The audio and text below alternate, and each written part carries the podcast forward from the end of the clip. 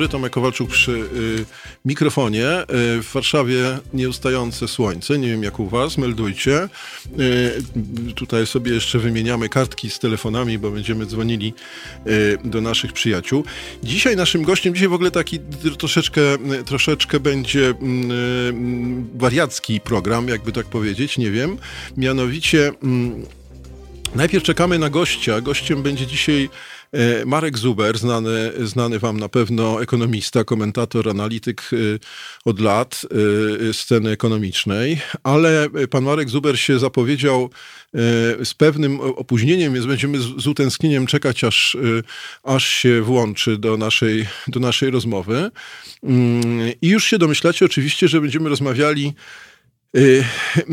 o, no między innymi o tarczy antykryzysowej i o sprawach, sprawach ekonomicznych. To jest y, chyba y, mm, oprócz zdrowia naturalnie najważniejszy, najważniejszy kontekst tego, co, co się mm, dzieje i co będzie, i ten kontekst, który będzie determinował sytuację naszą zarówno prywatnie, jak i w, myślę w Polsce, w Europie, na świecie przez jeszcze wiele lat, w zależności od tego, jak długo jak długo koronawirus y, nas będzie, y, nas będzie doświadczał. To, to, to, to chyba jest podstawowa, podstawowa informacja, a tutaj, czy podstawowy kontekst, a tutaj mamy, y, a tutaj mamy niestety taką, taką sytuację, że mm, eksperci no, nie mam im tego za złe, ponieważ to jest taki przypadek, który przynajmniej w Europie nie, nie ćwiczymy zbyt często, jeśli można tak powiedzieć eufemistycznie eksperci się mm, y, w dalszym ciągu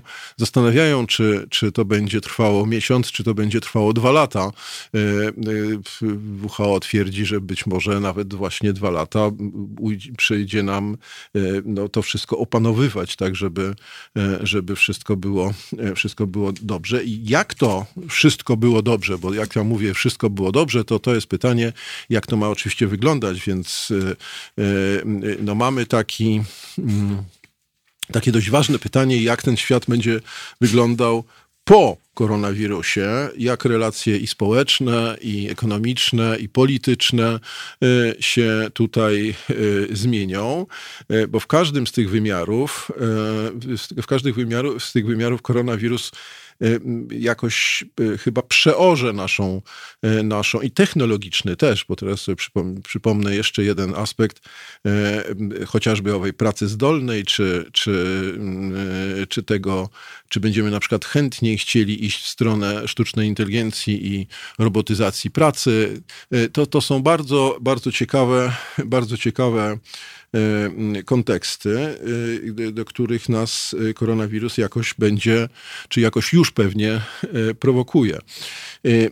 W związku z tym, aha, no i, dlatego czekamy teraz na, na to, że się zaświeci, zaświeci tutaj u Tamary światełko z informacją, że, że, że, że, że Marek Zuber się pojawił, ale będzie to jakieś, za jakieś 20 minut, także, także musimy jeszcze poczekać, tak, tak mm, tak mówił pan Marek.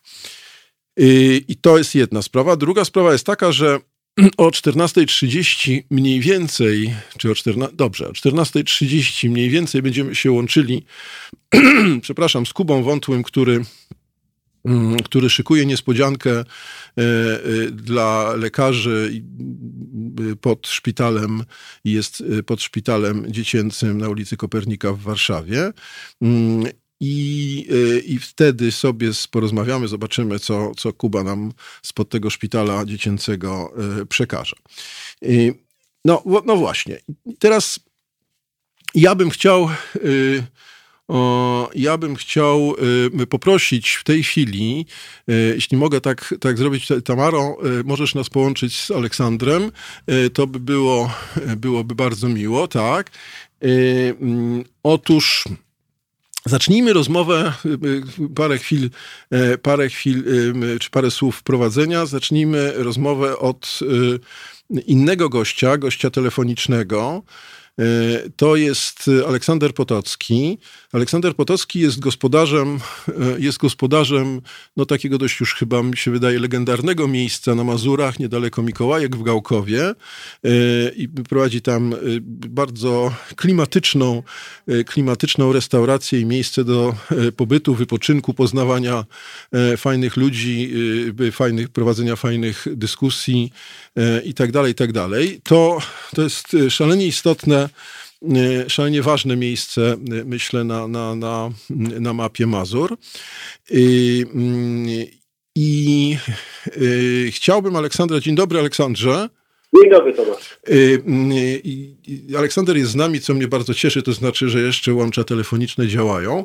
Y, I, i chciałbym z Aleksandrem porozmawiać na temat no, w, dwóch sfer, w dwóch sferach, jeśli pozwolisz. Mianowicie, po pierwsze, no, jesteś.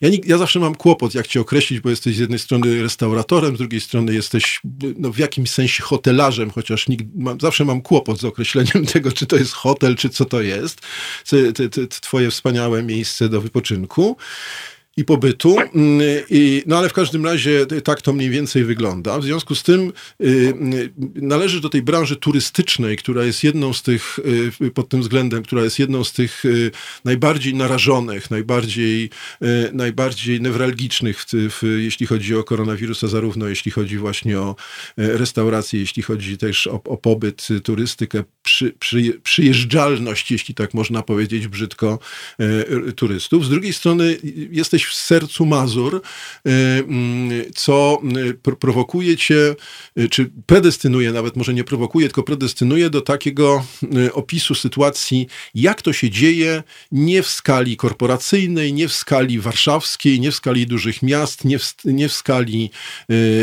jakichś przedsiębiorstw, sklepów, galerii handlowych itd., tak itd., tak tylko regionów, które y, no, y, żyją z, całe regiony z tych branż, które są branża, branżami newralgicznymi, bo jak wiemy Mazury, jak mówimy Mazury, to w zasadzie cały czas myślimy turystyka. W związku z tym, no to w tym momencie, w tym momencie już nie chodzi o jakiś jeden podmiot, który się nie, nie właściciel, nawet ciebie, właściciela, właściciela restauracji i, i, i miejsca pobytu, tylko całego regionu, który, który w tym momencie jest y, y, narażony na, na owego koronawirusa. Jak, co ty o tym myślisz? Jak ty to widzisz? Ja myślę, że tu musimy podzielić sobie Mazury na jak gdyby dwie części. Jedno mhm. to jest rolnictwo i leśnictwo, czyli produkcja drzewa. Mhm. E, chłopi wyjechali normalnie w pola. E, u nas roznosi się zapach, jak to wsi, spokojna wsi wesoła, pisał Karpowicz jest zapach wiosny, czyli gnojowicy wwożonej na pola. E, w lesie prace trwają normalnie, natomiast branża turystyczna cała, e, przynajmniej wobec u nas tutaj okopała się. E, jesteśmy trochę jak w kokonie, no i czekamy. Natomiast czekamy z dużą trwogą, bo sezon przed nami. Wszyscy mamy nadzieję, że ten pik koronawirusa w Polsce minie do czasu rozpoczęcia wakacji. Mamy nadzieję, że Polacy po tym najgorszym okresie będą jednak chcieli trochę wypocząć. Mamy nadzieję, że będą mieli za co wypoczywać. Mamy nadzieję, że zostaną w Polsce, wszystko na to się zapowiada, że w Polsce po prostu będzie najbezpieczniej. Natomiast całe wsie, tak jak gdzieś Krutyń i inne, które są oparte na turystyce która polega na tym, że przyjeżdżają Niemcy autobusami, starsi ludzie. Cała ta branża w tej chwili już wie, że nie żyje. Tak? E, mhm. Nie przyjedzie żaden starszy człowiek, nikt nie wsiądzie rozsądny do autobusu, nawet jeżeli granice byłyby otwarte, bo, bo to byłoby samobójstwo dla starszych ludzi. W związku z tym rozmawiałem z Fisakiem z Krutyni. On mówi, no co, no, no, no nic, no, no nie będzie sezonu, tak? W związku z tym e, szukają innych zajęć. E, natomiast e, problem pojawił się co z pracownikami naszymi. E, w momencie, kiedy my nie możemy normalnie funkcjonować, owszem, sprzedajemy dania na wynos, dowozimy. Cieszę się bardzo, bo mój syn na przykład się uaktywnił, jest w tej chwili kierowcą dowożącym jedzenie. Mhm. W tej chwili wprowadzamy z naszej esterowskiej szkole w Mikołajkach dalaczynne nauczanie. Staramy się żyć normalnie. natomiast patrzymy z trwogą do przodu, ale muszę małą dygresję pozwolić, co się wygląda przez okno i widzę parę tańczących żurawi, jak co wiosna. Mhm. Wczoraj mieliśmy w nocy przepiękną śnieżycę, romantyczną. W tej chwili ten śnieg już stopniał, żurawie tańczą, gęsi lecą. Jak 10 lat temu, jak 100 lat temu, jak 300 lat temu. Na szczęście u nas na wsi jest w miarę normalnie. Mm -hmm. No tak, czyli natura, natura mm, o koronawirusie niewiele wie. E, rzeczywiście, to, to budzi się. Ja to obserwuję również w Warszawie. Żurawi, co prawda nie ma w Warszawie, ale, e, ale pąki e, różnych kwiatów i, i, i drzew też rozkwitają, więc pod tym względem rzeczywiście nic się nie, nic się nie stało. Natomiast mam do Ciebie jednak parę pytań w związku z tym, co powiedziałeś. No, no powiedziałeś, że branża się okopała, tylko pytanie jest, czy y, czy ma, ma, ma na przetrwanie, tak? To znaczy, na ile głębokie są, czy odwrotnie, na ile płytkie są te, te zabezpieczenia finansowe czy ekonomiczne, które po, po, pozwolą y, tej branży, tej branży przetrwać. Na, na ile znowu jest czuła na no, no, no, no właśnie te fluktuacje turystyczne. Bo wiesz, mówisz, że to jest, przyjeżdżanie starszych ludzi z Niemiec byłoby samobójstwem. Być może ono już nie będzie samobójstwem w czerwcu, czy no dobra, w lipcu czy sierpniu, natomiast, y, natomiast pozostanie, y, pozostanie taki, taka niepewność, uraz, y, takie dmuchanie na zimne, bym powiedział, tak? Bo nawet jeśli ja mam takie, taką teorię, że przecież to doświadczenie jest takie duże, znaczy to może nie jest jakaś rewolucyjna teoria, doświadczenie będzie i trauma będzie tak duża, że nawet jeśli nam lekarze już oznajmią, czy w Niemczech, czy w Polsce, że już jest w porządku, że już ta fala minęła, wygasła i tak dalej, i tak dalej, to jednak na wszelki wypadek e, ludzie powiedzą, no dobra, dobra, oni tak mówią, ale jeszcze na wszelki wypadek sobie przedłużę ten, ten czas, o, o oczywiście ci, którzy mogą, a mówimy tu o starszych ludziach, czyli ci, ci którzy są zwykle, no nie są pracownikami i mogą wytrzymać. Czy, czy na to jesteśmy gotowi na, na Mazurach? To znaczy problem już widać, ponieważ wszyscy ci, którzy mają kredyty, którzy zainwestowali w branżę turystyczną, e, którzy mają obłożenie gośćmi z Niemiec, w tej chwili wiedzą, że już zero dochodu z tego będzie. Mm -hmm. Co oznacza, że bez pomocy państwa oni sobie nie poradzą. Mm -hmm. Problem dalej są z naszymi pracownikami, że tak naprawdę za chwilę skończą nam się pieniądze, żeby płacić, opłacać ich ZUSy, opłacać ich pensje. Będziemy ogłaszać po kolei bankructwa. Ja już słyszę w tym regionie powoli ludzi, którzy zastanawiają się nad zawieszeniem działalności bądź zrezygnowaniem, bądź e, tak naprawdę my wszyscy nie za bardzo wiemy, co robić. Mhm. E, natomiast w porównaniu do dużych miast, no nam tu jest na pewno o niebo lepiej, tak? My nie jesteśmy wielkim blokowiskiem. My Jasne. możemy wyjść, pójść do lasu na spacer, mhm. e, korzystać ze słońca, nie wiem, biegać, uczniowie, nasi dzieci, nasze tutaj w domach nie kiszą się w małych mieszkaniach, w związku z tym na wsi jest na pewno dużo, dużo łatwiej. E, z drugiej strony odbudowanie, ponieważ sezon u nas jest bardzo krótki, odbudowanie tego e, rynku będzie bardzo trudne. No właśnie, to wyprzedzasz moje, wyprzedzasz moje pytanie, bo właśnie chciałem cię o to spytać. To znaczy, jak oceniasz, e, jak oceniasz e, e, te, te, ten czas, który, który jest taki bezpieczny, taki bufor, na który stać przedsiębiorców? Oczywiście, no to jasne, że to trudno generalizować, bo różne, różni ludzie, różne interesy mają, różni przedsiębiorcy, przepraszam, mają różne, różny ten czas, różne stany konta i, i tak dalej, i tak tak dalej, e, czy różne możliwości cięcia kosztów e, jakichś innych nieosobowych i tak dalej, tak dalej, takich, które, nie, e, które pozwolą im natychmiast odżyć. To znaczy, no wiesz o co mi chodzi, tak? To znaczy taką sytuację... Mhm. Nikt tutaj natychmiast nie odżyje. Mazury żyją z bardzo krótkiego okresu turystycznego. Mhm. Wszyscy zawsze planowali do pierwszego weekendu majowego, do długiego weekendu, kiedy przyjeżdżają pierwsi goście. Kiedyś spłacało się te karteczki w sklepach, no bo trochę długów już było po zimie. E, w tej chwili u większości ludzi pieniądze są na wykończeniu. Mhm. Jeżeli nie będzie świeżego zastrzyku pieniędzy przez sezon, no to następna zima no, będzie jak za dawnych czasów, czyli będą słoiki, weki, bardzo poważne ograniczenia. Na pewno ci, którzy mają zaciągnięte zobowiązania w bankach, będą mieli duży problem. Pytanie, co z ZUS-em, który jest ogromnym obciążeniem dla nas przedsiębiorców, gdzie pracujemy przez tak naprawdę przez trzy miesiące w roku bardzo intensywnie, a później po prostu tych gości w większości nie ma. W związku z tym mm-hmm. bardzo wielu ludzi no, przypomni sobie, jak było w dawnych czasach, czyli w latach kryzysu. I ostatnie pytanie, Aleksandrze, to w takim razie, to w takim razie jak, bo to naturalne pytanie w, tej, w tym kontekście, jak oceniasz e, szumnie nazwaną tarczę antykryzysową, tak? To znaczy, trochę mi się śmiać. Ja powiem krótko. Mhm. Rozmawiałem z branżą moją, z Warszawą, tutaj z okolicą i tak dalej wszyscy po kolei porównują koło ratunkowe jako koło ratunkowe z betonu, żebyśmy szybciej utonęli. No to ostro bardzo, natomiast a, a, a w takim razie jak, e, e, jak oceniasz ten gest prezydenta, który, e, który jednak próbuje jakąś tarczę, tą tarczę kryzysową jeszcze wzbogacić o, o owo ułatwienie dla tych małych i małych przedsiębiorstw i samozatrudnionych?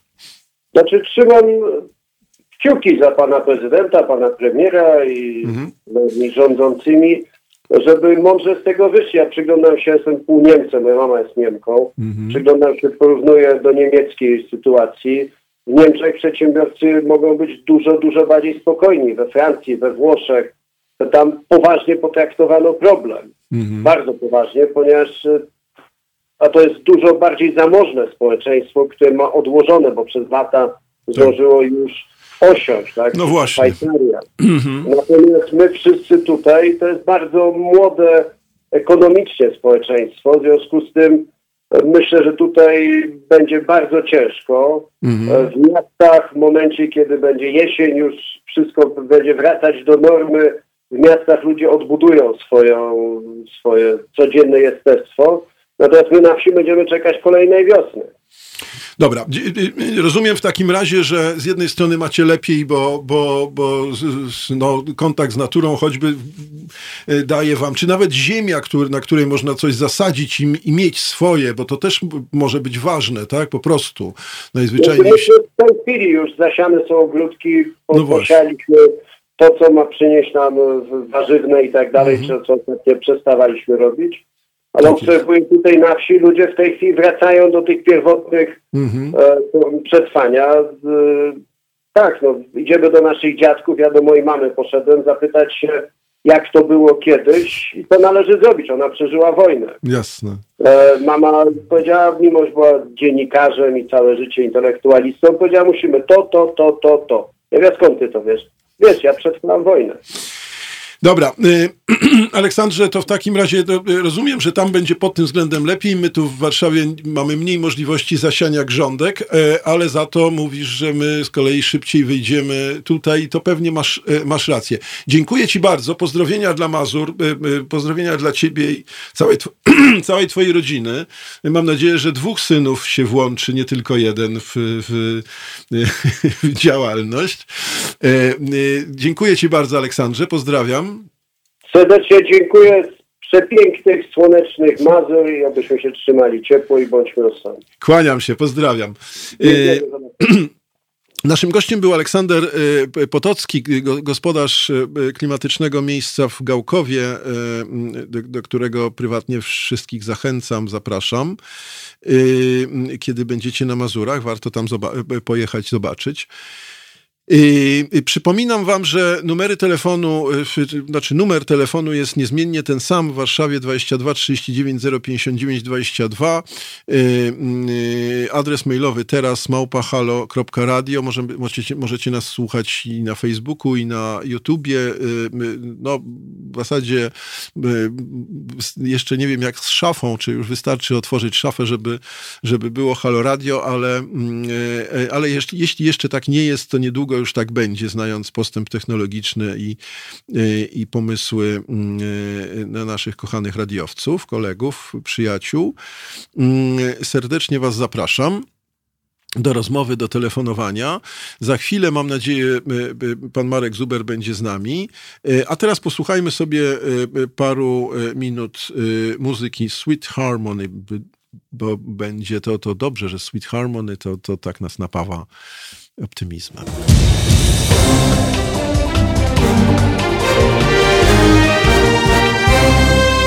Halo Radio.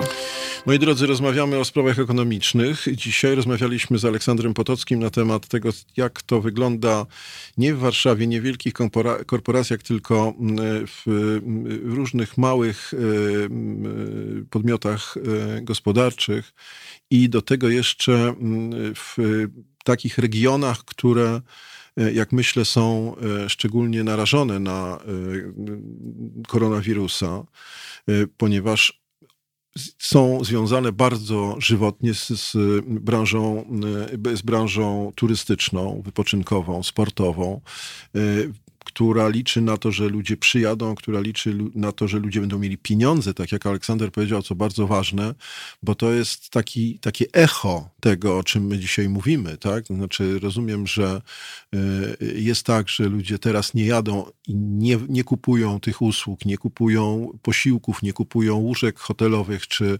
y, tych wynajmowanych jednego czy dwóch łóżek u y, prywatnych ludzi, którzy z tego się na Mazurach utrzymują, mm, ale y, będzie też echo, kiedy to wszystko minie, to ci ludzie, którzy przecież są pracownikami gdzieś w innych firmach i w tych innych firmach być może albo nie zarobią, albo zarobią mniej, albo y, no, jakieś inne okoliczności im, y, im nie pozwolą, y, to też, mimo że już będzie, mimo że już będzie wszystko dobrze, to oni znowu nie przyjadą i to będzie jakiś taki, taka druga fala, czy drugie, drugie, drugie dno, czy odbicie tej, tej takiej prostej zależności, że dzisiaj, ponieważ siedzimy w domu i, i turystyka jest w zasadzie wyłączona, to, to, to, to ci ludzie nie jeżdżą.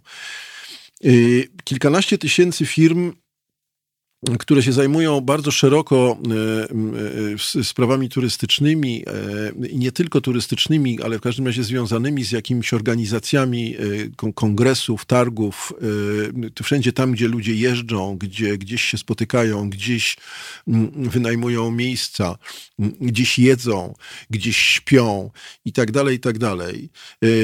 Ale też oczywiście ci, którzy ich przewożą, wszyscy ci, którzy organizują na przykład turystykę szkolną, a pamiętajcie, że mamy marzec, e, za chwilę kwiecień, zaraz po, e, po feriach wielkanocnych, na przykład w czasie matur albo w okolicach matur, w szkołach średnich czy w szkołach podstawowych zaczną się różnego rodzaju zielone szkoły, czy zaczęłyby się różnego rodzaju zielone szkoły, czy różnego rodzaju wycieczki szkolne i tak dalej, i tak dalej. I one się nie odbędą. Y, I one się nie odbędą, albo w dużej części się nie odbędą, y, ponieważ, y, no, ponieważ bardzo wielu, wiele osób po prostu nie zaryzykuje tych, tych wyjazdów. Tak jak powiedziałem w czasie rozmowy z Aleksandrem, nawet wtedy, jak, jak sądzę, kiedy, kiedy oficjalnie dajmy na to, y, lekarze odtrąbią, odtrąbią sukces i odtrąbią zakończenie fali koronawirusa. I jeśli nawet tak będzie, to jeszcze będzie taka, jak myślę, inercja, taka ostrożność, takie jak powiedziałem, dmuchanie na zimne, które, te, te, te które uniemożliwi ową, owe wyjazdy. Otóż szacuje się, że te kilkanaście tysięcy firm dających właśnie takie usługi hotelowe, piloci wycieczek, organizatorzy e, wyjazdów biznesowych, konferencji, targów itd., tak itd., tak wycieczek szkolnych właśnie itd., tak itd., związane z nimi agencje reklamowe itd., itd., to, to jest mniej więcej 12% do e, polskiego PKB. E, to jest potężny, potężny składnik, potężny składnik polskiego PKB. To trzeba na to, na to zwrócić uwagę. I, i, i, też nie spytałem o to Aleksandra, ale y, też takie elementy jak podatki od nieruchomości czy y, podatek od drogowy. Problem jest taki, że mm, y, tak naprawdę y, ja się sam o tym przekonuję w rozmowach z różnymi ludźmi, wychodzą takie, y, wychodzą takie kwiatki, takie niuanse, takie szczególiki, bym powiedział, o których my na co dzień nie wiemy. Y, nie rozumiemy, że są to rzeczy szalenie istotne, że to są rzeczy, których, których nie widać na, na zewnątrz, a które istnieją i stanowią bardzo poważne, bardzo poważny składnik kosztów danych przedsiębiorstw przedsiębiorców. Tak? Znaczy, y, o podatku y, drogowym od autokarów ja się dowiedziałem y, w rozmowie z organizatorem wycieczek szkolnych, bo nie przyszło mi to do głowy. Nie, nie, nie, nie, nigdy nie zajmowałem się tą branżą, w związku z powyższym nie, nie, nie byłem w niej tutaj jakimś specjalistą, w związku z tym nie wiedziałem, że podatek, bo podatek nieruchomości dobrze, ale podatek drogowy od autokarów to jest coś, o czym, o czym przyznaję się nie wiedziałem, a on on e, jest e, bardzo poważnym składnikiem, e, składnikiem ty, tychże kosztów. Więc tutaj mi Julek podpowiada instytucje muzealne, prywatne, samorządowe. E, no właśnie, e, bardzo słusznie. No, no właśnie, bardzo dziękuję Julku, bo to jest, e, bo to jest no, no właśnie takim wydaje mi się ta, taka, taka rzecz, o której my często nie, nie pamiętamy. Rzeczywiście klasyczny przednówek, przedwiośnie i tak dalej, i tak dalej. Tu próbowałem z, z Aleksandrem rozmawiać no właśnie o tym, o tym, y, y, o tym, o tej skali, y, o tej skali, mm, jakby to powiedzieć, możliwości przetrwania, tak? Na ile, na ile, jak on ocenia te różnorodne, powiedzmy sobie, no bo trudno duży hotel, y, nie, nie wypominając nazwy, nie wymieniając nazwy w Mikołajkach, y, porównywać z kimś, kto wynajmuje trzy łóżka, y, trzy pokoje w swoim, w swoim domu. I, no ale ten, ta możliwość, mo, możliwość reagowania czy przetrwania właśnie, okopania się, jak powiedział Aleksander, jest mniejsza. Z drugiej strony oczywiście duży hotel ma też więcej pracowników, co nie, co, co z kolei jest drugą stroną medalu. I to wszystko jakby jedno z drugim, jedno drugie zaczyna pociągać. Y, y, wydaje się, że mam tu sygnały, że pan Marek Zuber jest już, jest już na linii. Panie Marku, czy to prawda? Halo? Dzień dobry, dzień dobry. Dzień dobry, dzień dobry. Bardzo się cieszę. Y, rozmawialiśmy, nie wiem, czy pan słyszał, w, z moim gościem pierwszym, z Aleksandrem Potockim, na temat sytuacji y, na Mazurach, y, na temat całego regionu, który jest y, no, takim jednym wielkim przedsiębiorstwem turystycznym. Oczywiście bardzo, bardzo zróżnicowanym wewnętrznie, tak jak powiedziałem, duży hotel to co innego niż, niż organizator spływu, który ma pięć kajaków. I tak jak pewnie już pan słyszał, oczywiście duży hotel ma więcej pracowników, tu jest mniej pracowników, za to jest mniejsza płynność i tak dalej, kredyty i tak dalej. Jak, jak pan to widzi? Żeby spuentować taką, e, taką, e, taką sytuację regionalną, bo to wydaje mi się o tym mało mówimy, ja przynajmniej mało słyszałem o tym. Nie, nie, no, bardzo dużo na ten temat się mówi. Właśnie mhm. pod kątem tych branż, które zostały dotknięte e, kryzysem, wskazuje się na to, gdzie, w których częściach Polski głównie te branże prosperują. Rzeczywiście ten region, o którym Pan mówi, to jest przede wszystkim turystyka. E, tak na marginesie mieliśmy w, w ostatnich latach taką mhm. kampanię przynajmniej nieznacznego uprzemysłowienia tak. E, tej części Polski. Także w telewizji mhm. słyszeliśmy oczywiście takie zachęty do inwestowania. No ale na razie oczywiście to jest przede wszystkim obszar turystyczny.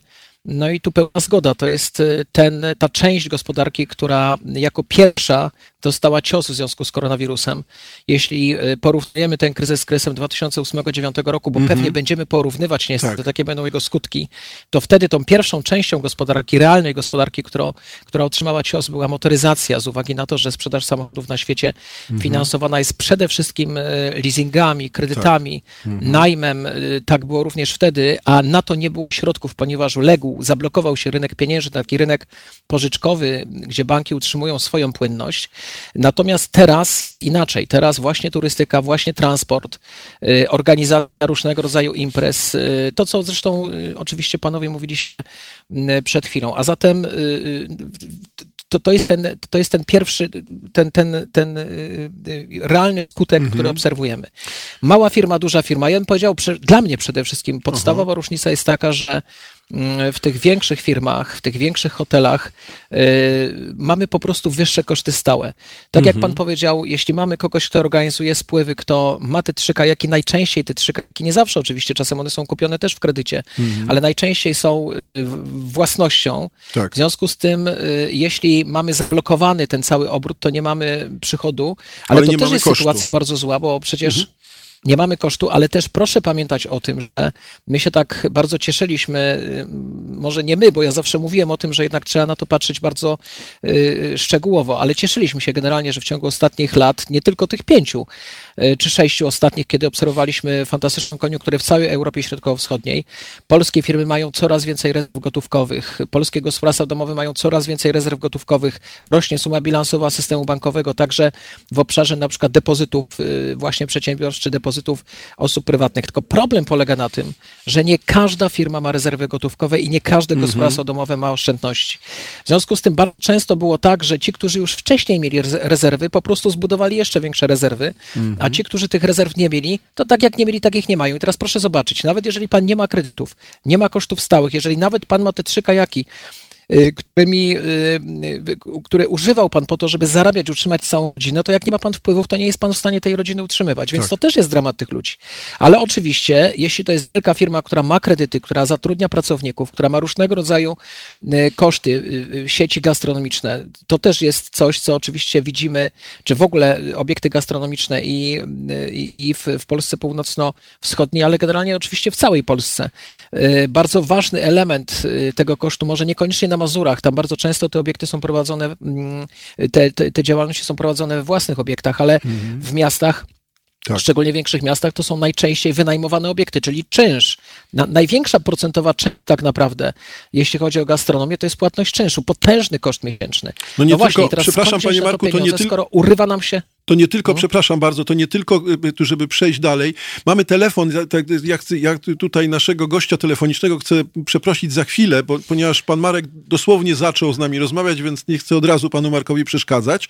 Więc sekundkę proszę jeszcze poczekać. Natomiast ja chcę panu, y, panie Marku, powiedzieć, że jeśli mówi pan o czynszu, no to teraz od razu się odnosimy do tego, co, y, co dyskutują na przykład firmy odzieżowe, które mają no, lokale w każdych galeriach handlowych de facto i, i te czynsze tutaj znowu znowu są e, bardzo istotne. To jest, to jest jedna rzecz. Druga rzecz to jest e, odpracowanie tego, tych strat, bo e, różna jest skala, czyli różne są możliwości odpracowywania tych strat. Tak? Jeśli na przykład właśnie firma odzieżowa kupi kolekcję, to może ją, dobrze, nie sprzeda jej w salonach, sprzeda ją na przykład może w internecie, może, ma jakąś szansę, natomiast, natomiast branża turystyczna w zasadzie nie ma kompletnie żadnych szans, żeby, żeby odpracować straty. Bardzo proszę krótko, panie Marku, to porozmawiamy z ty, y, y, słuchaczem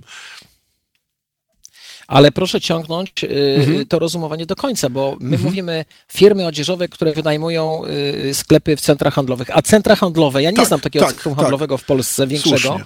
które zostało wybudowane bez kredytu i teraz Oczywiście. to centrum handlowe ma te kredyty do, y, do spłacenia. Jasne. Jeżeli nie będzie miało, jeżeli zrobi wakacje, czy to wszystko niestety jest, to wszystko jest powiązane to znaczy, to, to są kostki domina, to są kostki domina, jak najbardziej. Oczywiście, że tak. Oczywiście, że tak. Dobrze, panie Marku, prze, prze, przepraszam, już bardzo długo czekamy znaczy y, y, wystawiamy na cierpliwość te, y, gościa telefonicznego. Halo? Halo, halo? No, nie słyszę gościa.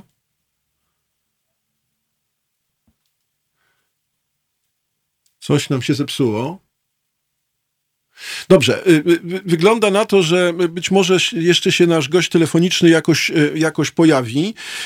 Dobrze, to, to jak on, to, to, panie Marku, to może spytam oczywiście te, takie pytanie narzuca... Tak? Ja, ja jeśli mogę Aha, wejść w słowo. Bardzo proszę. Ja muszę powiedzieć, że ja jestem oczywiście Pierwsze założenie, które musimy zrobić, nikt nie wie, co będzie za pół roku. Tak. Nikt nie wie i y, jeśli chodzi o rozwój tej całej epidemii, jeśli chodzi o reakcję y, y, gospodarki, nie mówię tutaj o różnego rodzaju programach pomocowych, które na świecie są przygotowywane. Y, nie wiemy, co się wydarzy. Ja się nie do końca z panem zgadzam, mhm. muszę powiedzieć, jeśli chodzi o te kwestie mhm. Turystyki, ale mogę się mylić. Oczywiście może pan mieć mhm. rację, bo ja prawdopodobnie będę chciał nadrobić, ja mieszkam w dwóch dużych miastach, więc mam pewnie więcej możliwości, żeby to Aha. robić, ale pewnie będę będę chciał nadrobić ten czas kwarantanny y, spotkaniami z moimi przyjaciółmi, znajomymi, więc pewnie będę więcej chodził do, do restauracji niż Jasne. chodzę normalnie. Normalnie Jasne. chodzę nie za często.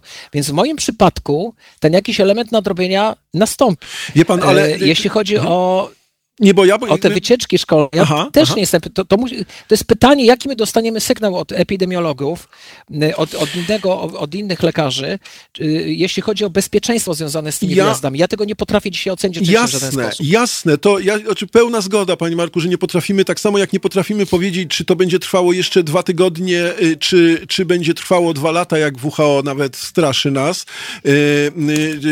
Więc to, to, to też bardzo wiele zależy, czy ten kryzys będzie trwał jeszcze jeszcze powiedzmy do świąt czy po świętach, tu jest e, kontekst wyborczy, jeszcze w to wchodzi, to zupełnie inna sprawa. Natomiast ja mam, e, mówiłem o tym wcześniej, mam takie dwa psychologiczne, bym powiedział chyba, e, znaczy nie jeden, jeden ekonomiczny, drugi psychologiczny. Jeden taki, że nawet jeżeli epidemiolodzy, tak jak pan mówi, nam już wszemi wobec w całej Europie powiedzą, że jest wszystko fajnie, to ja mam jednak wrażenie, że będzie rodzaj takiej traumy, która, która wiele osób jednak zatrzyma. To znaczy powie, dobra, y, y, jednak, y, jednak nie zaryzykuje, mimo że mi mówią, że, że jest, wie pan, bo to jest takie, taka inercja jakby z działań społecznych. Tak samo jak inercja dotyczy teraz tego okresu, kiedy epidemiolodzy mówią, uważajcie i ludzie na początku to bagatelizują i to jest ta inercja. Na początku mówią, nie, no nic nie widać, nie ma problemu, wirusy nie, nie latają w powietrzu, przepraszam za trywialność i tak dalej, i tak dalej, to ja to bagatelizuję. A potem będzie inercja w drugą stronę. E, czyli taka inercja, która powie, no już nam powiedzieli, że jest czysto, ale ja w to nie wierzę. To jest jeden aspekt psychologiczny. A jak pan wie, jako ekonomista, nau ekonomia jest nauką społeczną, a nie, e, a nie ścisłą, co, co jest bardzo tutaj istotne. I druga rzecz, zupełnie z innej beczki, to jest to, o czym mówiłem, że będzie taki rodzaj halo ekonomicznego, takiego, takiego dru drugiej fali ekonomicznej, ponieważ nawet jeśli ludzie będą chcieli pójść do tej restauracji, tak jak pan mówi, czy pojechać na wakacje i tak dalej, tak dalej, to oni nie zarobili zarobiwszy wcześniej u siebie w swoich firmach z różnych powodów, bo stracili pracę, musieli, bo się, to, co się o tym mówi w tej chwili, rynek e, pracodawcy jest, e, zaczyna górować nad pracownikiem i tak dalej, i tak dalej. No w każdym razie nie będą mieli pieniędzy na to, żeby pojechać, mimo że będą chcieli. O, i z tym drugim y, argumentem zgadzam się absolutnie. I to jest mhm. coś, czego też nie jesteśmy w stanie dzisiaj y, oszacować, bo musielibyśmy wiedzieć, jak będzie skala y, tych problemów i skala tego kryzysu, a tego dzisiaj nie wiemy. Mhm. Y, mamy jakieś pozytywne sygnały ze świata. Mam tutaj na myśli przede wszystkim Chiny i Koreę Południową. Głównie Chiny, gdzie y, jednak zaczyna się powrót do aktywności po tych mniej więcej dwóch miesiącach. Mhm. Mm, oczywiście mamy bodajże dzisiaj y, z rana informacje o kolejnych zarażonych już przez kilka dni w Chinach Y, tak. nie było mm, nowych y, zarażonych, y, ale z tego, co teraz w tej chwili, przed chwilą czytałem, to są osoby, które przyjechały z zewnątrz do Chin. Mhm. No w każdym razie wydaje się, że w jakiejś mierze na, chyba można taką tezę postawić, na razie panują nad, nad, nad tą epidemią i zakłady pracy w Chinach zaczęły funkcjonować. Więc właśnie, główne pytanie to jest pytanie o to, jak długo teraz będziemy mieli do czynienia z takim przestojem, czyli jak bardzo wszyscy zubożeją. No i tutaj chyba możemy mhm. popatrzeć na ten kontekst, tak, na ten kontekst 2009 roku. Ja przypomnę, że wtedy świat w pewnym momencie zmniejszył się, gospodarka światowa zmniejszyła się o prawie 6%. Y, dzisiaj na razie y, najbardziej pesymistyczne prognozy mówią o y, dwuprocentowym mniej więcej wzroście, wzroście jednak gospodarki światowej, co oczywiście nie znaczy, że takie gospodarki jak Stany Zjednoczone, Wielka Brytania, Niemcy, może my także nie wejdą w recesję, E, no ale mamy Indię, mamy Chiny przede wszystkim. W Chinach, jeżeli rzeczywiście prawdą jest to, że, że powoli sytuacja y, jest opanowywana, to spodziewamy się spadku tempa wzrostu gospodarki chińskiej o pół punktu, może 0,7 punktu procentowego w całym roku, czyli nie 6, mhm. tylko 5,3, 5,5. To będzie najniższy wzrost gospodarczy w Chinach od 40 lat ponad 40 lat, właściwie od początku y, tego pomysłu jeden kraj, dwa systemy, czyli od wejścia na ścieżkę wzrostu Jasne. w Chinach. No ale jednak to jest cały czas y, dość, dość solidny wzrost, więc, ale z drugiej strony przecież słyszymy hmm. także słowa ze strony poważnych polityków amerykańskich dotyczące tego, że głęboka recesja, głęboki spadek, no właśnie, oczywiście oni się potem wycofują, mówią, jeśli nic nie zrobimy, to tak będzie. Ja myślę, że to po prostu wynika z tego, że nie jesteśmy w stanie tego szacować. Wie pan, ja byłem dość pesymistyczny, jeżeli chodzi o 2020 rok. Mhm. Uważałem, że ja zazwyczaj jestem raczej po tej optymistycznej stronie, jeżeli chodzi o prognozy makroekonomiczne, natomiast po raz pierwszy chyba w swoim życiu byłem gdzieś tam na dole. Mówiłem o 2,5% wzroście w polskiej gospodarce w tym roku, zanim jeszcze oczywiście temat koronawirusa się pojawił. Więc jeżeli ja mam rację i nawet bez, koronawi bez koronawirusa obserwowalibyśmy to poważne hamowanie gospodarki, to znaczy, że my dzisiaj realnie możemy mówić w Polsce o y, zagrożeniu y, recesją. Po raz pierwszy byli, mielibyśmy taką sytuację. Y, ale z drugiej strony mieliśmy już dwa razy też mhm. taki moment w polskiej gospodarce, trzy razy właściwie, bo przecież ten okres 2002-2003 również, kiedy ocieraliśmy się o to, o to zero.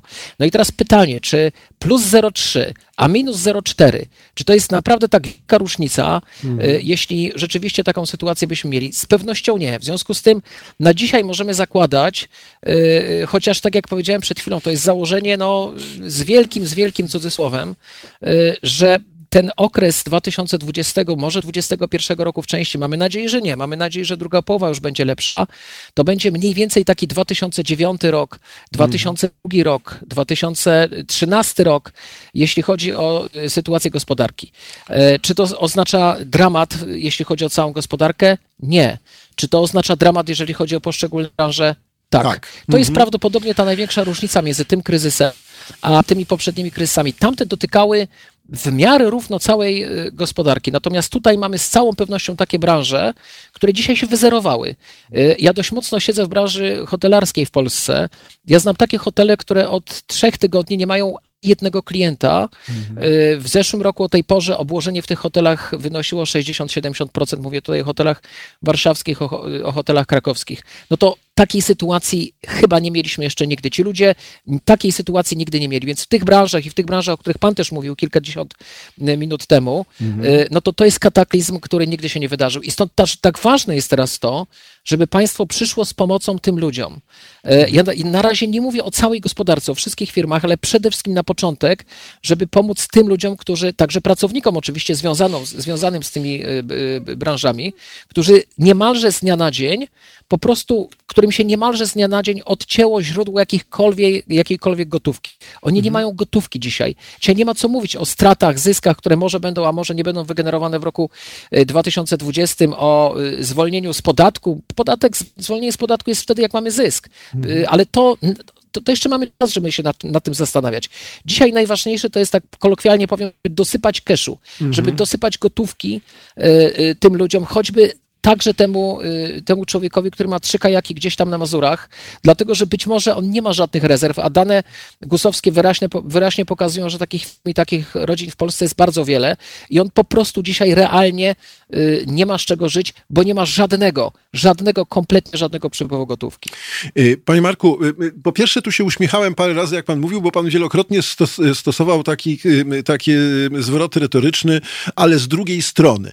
Czyli rzeczywiście broń Boże, pana nie krytykuję oczywiście za to, tylko to pokazuje, y, to pokazuje, w jakiej jesteśmy sytuacji niepewności, o której pan, którą pan zresztą y, parokrotnie już podkreślał, tak? Że to wszystko, y, to wszystko bardzo zależy, tak? I, i, i ta taka właśnie retoryczna formuła, ale z drugiej strony tutaj jest bardzo symptomatyczna. To jest, to jest jedna, jedno zdanie mojego komentarza, jeśli pan pozwoli.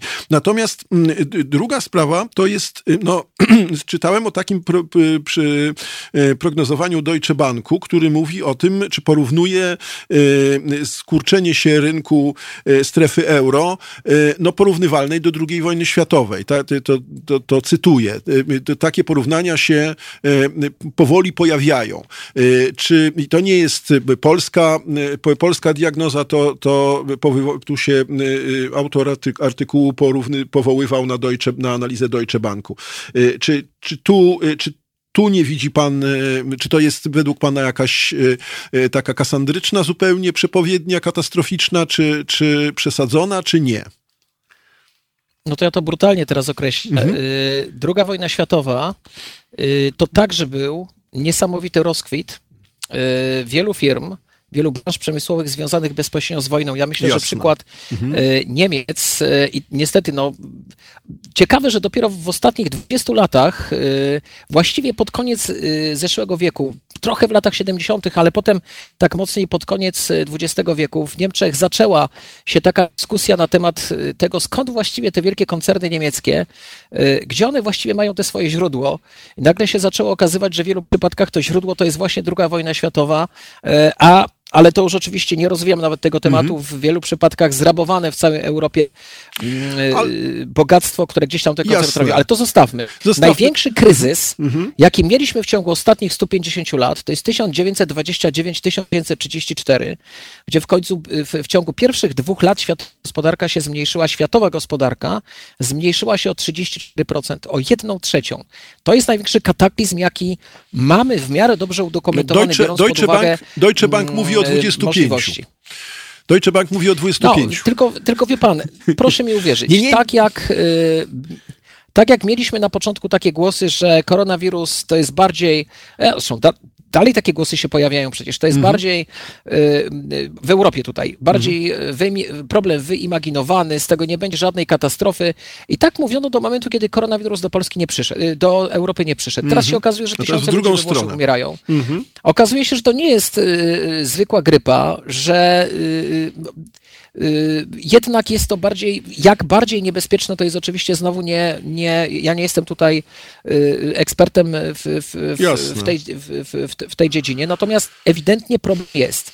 Ale teraz przechodzimy dalej i teraz pojawiają się oczywiście prognozy Y, które mówią o jakiejś światowej katastrofie i wszystko się zawali i, w ogóle nie będzie żadnego, y, nie wiem, no, no rozumiem, znowu czyli, będziemy czyli inaczej taką, z popiołów. Czyli inaczej mówiąc, nie ma narrację, absolutnie. mamy taką narrację z, z jednej ostateczności w drugą trochę. Dokładnie tak. I, i, I tak jak powiedziałem przed chwilą, Y, nie da się dzisiaj wiarygodnie prognozować tego, co się wydarzy. No, mnie mhm. najbardziej w ostatnich jak się pojawiły takie prognozy, y, pesymistyczna wersja to będzie spadek polskiej gospodarki o 1,7%, zmniejszenie Polski, mhm. a może 1,74321. No proszę mi uwierzyć, to nie ma sensu kompletnie. Wystarczy mhm. dzisiaj, że wyjdzie Morawiecki, ktokolwiek inny w Europie, bo to jest jeszcze kolejny problem, gdybyśmy prognozowali oczywiście to, co się dzieje w polskiej gospodarce.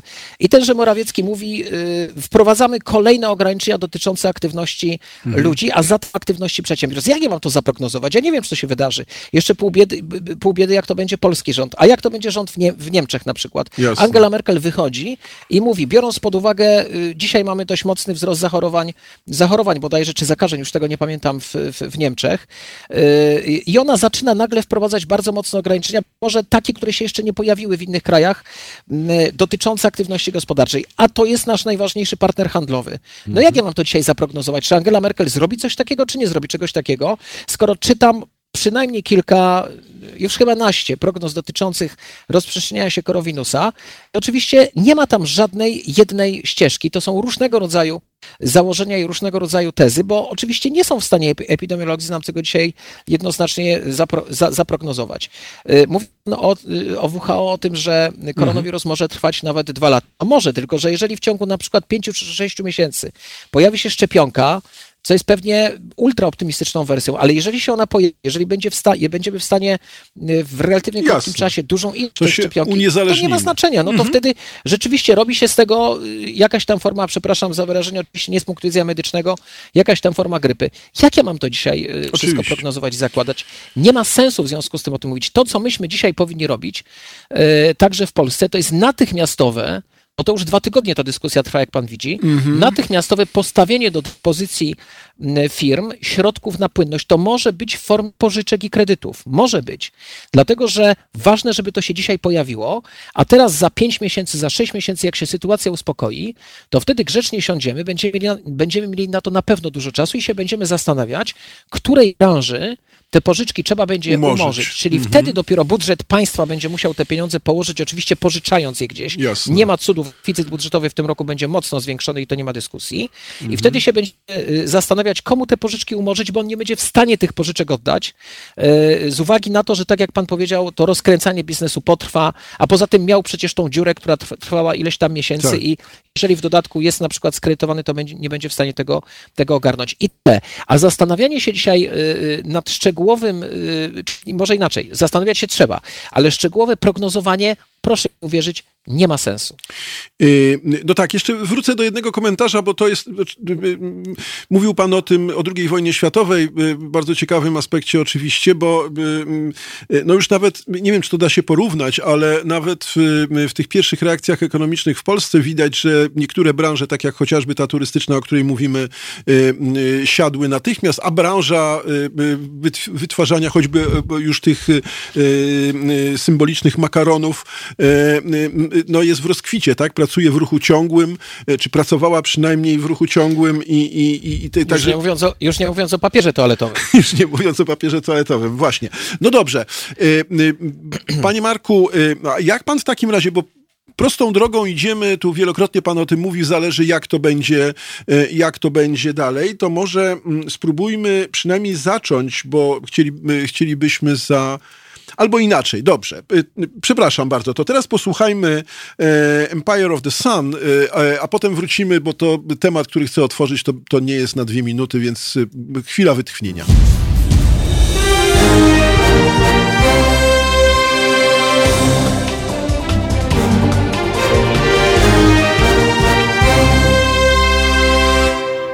Witam serdecznie, już godzina 14 i ponad minutę. Y, jesteśmy na antenie Halo Radia y, w Warszawie. Zapraszam wszystkich do dzwonienia. Zapraszam już Bożenko do dzwonienia, bo wiem, że dzwoniłaś, y, a na razie nic nie mruga. Dzwoń, dzwoń. 22 39 059 22, ewentualnie teraz małpa Halo Radio. Nie przywitałem Jogiewicza, czy wszystkich, którzy... Jogiewicza, daj mi kartkę. Hmm?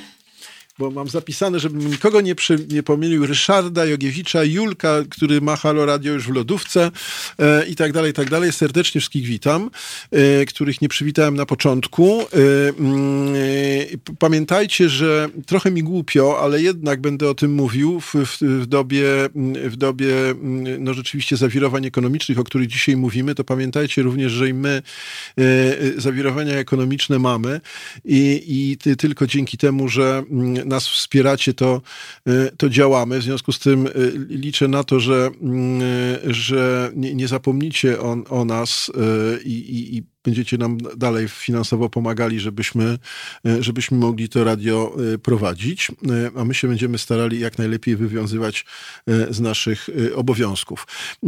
Panie Marku, jest pan z nami w dalszym ciągu? Jestem, jestem, jestem, jestem. Tak, świetnie, tak, tak, tak. świetnie. To teraz powiem tak, że oczywiście mamy już, zapowiedziałem taki większy temat, bo, no bo w zasadzie wszystko nas już zmusza do tego, żeby zadać pytanie o sensowność, o sensowność szumnie nazwanej zwanej y, tarczy antykryzysowej. To brzmi y, prawie jak y, tarcza antyrakietowa albo tarcza przeciw kosmitom. Takie miałem, takie miałem skojarzenia. No ale dobrze, już nie czepiajmy się. Mamy tarczę i ta tarcza jest, wie pan, jak ją pan ocenia? Czy to jest tarczka, czy to jest tarcza, czy to jest potężna kopuła, czy, czy, czy jak to jest? Czy ja uważam, że to jest raczej tarczka, natomiast mm -hmm. rzeczywiście może na razie nie ma potrzeby y, iść Aha. dalej, bo tak jak powiedzieliśmy przed chwilą, skoro nie wiemy dokładnie, jak źle będzie, no to może od razu nie zapowiadać czegoś, co będzie w konsekwencji wiązało się z jeszcze większym zadłużeniem naszego kraju, bo tutaj nie ma mhm. cudów. My inaczej tego nie jesteśmy w stanie pociągnąć. Nie mamy rezerw, które y, w tym pozwolą. Nie jesteśmy krajem, który przez pięć lat z rzędu, tak jak Niemcy, pokazywał nadwyżki w swoim budżecie i to naprawdę poważne nadwyżki, no biorąc dobrze. pod uwagę dochody budżetowe i wartość PKB. Pa, panie Marku... Natomiast, mhm. wie pan, to zależy... No. Mhm. Nie, nie, bo chciałem Zależy, spytać... o jakim obszarze mówimy. Aha, aha. Panie Marku, bo mamy dwie rzeczy. Ja może jeszcze jedno tylko pytanie, zostawię, pan z tym, zostawię pana na chwilę z tym pytaniem, bo mamy telefon, ale muszę powiedzieć, kiedy pan mówi o, porównuje pan do zasobności gospodarki niemieckiej, czy możliwości interwencji w Niemczech, czy w innych no, bogatszych krajach, umówmy się, no to mnie się narzuca jednak pytanie, czy może tendencyjne i może polityczne, ale jednak mi się narzuca, mianowicie na ile myśmy nie przejedli, mówiąc najbrutalnie czy kolokwialnie, e, pieniądze w ostatnich latach, które, e, które powinniśmy gdzieś mieć w zanadrzu na e, no, tego typu, tego typu problemy, bo kiedy pan mówi, że musimy to sfinansować z, z, z jakiegoś długu, wzrostu długu, tak, ale być może, być może jest tak, że troszeczkę nonszalancko do tej pory wydawaliśmy pieniądze. I to zostawiam pana z tym pytaniem na chwilę, bo teraz jeszcze dołoży się pewnie nasza. Nie, kto inny. Słucham.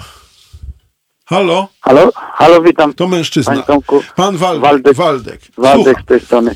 Ja chciałem zwrócić uwagę, ja wiem, że teraz y, bezpośrednio ten, ta sytuacja no, dotyka branżę turystyczną, transportową mm -hmm. i, mhm. i, wiele innych. Na razie się nie mówi o branży, która mo, może za chwilę też stanie, że tak powiem, w kolejce. Mm -hmm. Mianowicie chodzi mi o branżę rolniczą, ale szczególnie o sadowników i warzywników, do których ja należę. Mhm. My w tej chwili normalnie, normalnie, w miarę normalnie no, pracujemy, inwestujemy, kupujemy no, nawozy, środki ochrony, cięcie w sadach trwa i e, robimy to z wiarą, że, że jak przyjdzie czas na naszych, że tak powiem, zbiorów, to będzie wszystko ok, a to wcale się no, nie zapowiada aż tak. I, no i to nie jest pewne, prawda? Mhm. I, i, i, I, może być za chwilę, tak? Pierwszy test będą miały truskawki, bo one są najwcześniej, tak? Wiadomo, że nie bardzo jest komu to zbierać, bo gro Ukrain, e, pracowników no, z Ukrainy wyjechało. Mhm. Zresztą ich zwolniono chyba jako pierwszych, z tego co tam e, me, media donosiły. I, I za chwilę no, staniemy no, wobec takiej takiego dylematu, kto to, kto to pozbiera, aha, a drugie, kto to kupi, bo wiadomo, że społeczeństwo teraz no, raczej jest skupione na, na, na kupnie oleju, masła, mleka, ziemniaków i, i, i owoce, no podejrzewam, że, że nie będą pierwszej potrzeby artykułem i, i i tu się może zrobić problem. No, zresztą taki, taki slogan, że świeżutki owoc prosto z plantacji, to może być teraz no, no nie bardzo taki, Jasne, tak powiem, chwytliwy. zachęcający, ponieważ e, wiadomo, wirus e, przechowuje się też no, no, na przedmiotach i na innych i tam e, potrafi kilka godzin czy kilka dni nawet przeżyć. Mhm. No i to za chwilę ta branża no, może również stanąć stanąć no, wo wobec poważnych kłopotów. Dziękuję Ci Waldku. Ja, ja jeszcze mam skojarzenie ze szparagami, bo z tego co słyszałem, e, podobny problem mają Niemcy ze szparagami. E, e, dobrze. Dzięki. Jeszcze chciałem nawiązać Aha. tylko pan, tak. Pan Marek, tak, ekspert tak. Mhm. nasz, y, mówił, że, że, że, że, może być tak, wiadomo, że nasza no, gospodarka jest bardzo uzależniona od współpracy z innymi gospodarkami, a zwłaszcza z niemiecką. Mhm. I mówił o takiej rzeczy, że może wyjść pani Angela i tam obwieścić jakieś tam e, Jasne. ograniczenia w produkcji i to uczyniły już Włochy. Przecież premier Conte e, zakazał wręcz produkcji innych branż, tak, żeby po prostu za, no, no, zaprzestały produkcji, więc mają funkcjonować tylko te branże, które są no, nieodzowne, więc to już się stało i nawet jak u nas to przejdzie jakoś łagodniej trochę, oby, i nasze firmy będą już gotowe, że tak powiem, eksportować czy dostarczać komponenty, to tamte firmy mogą jeszcze być, że tak powiem, w kłopotach i i nie chce z nami póki co handlować.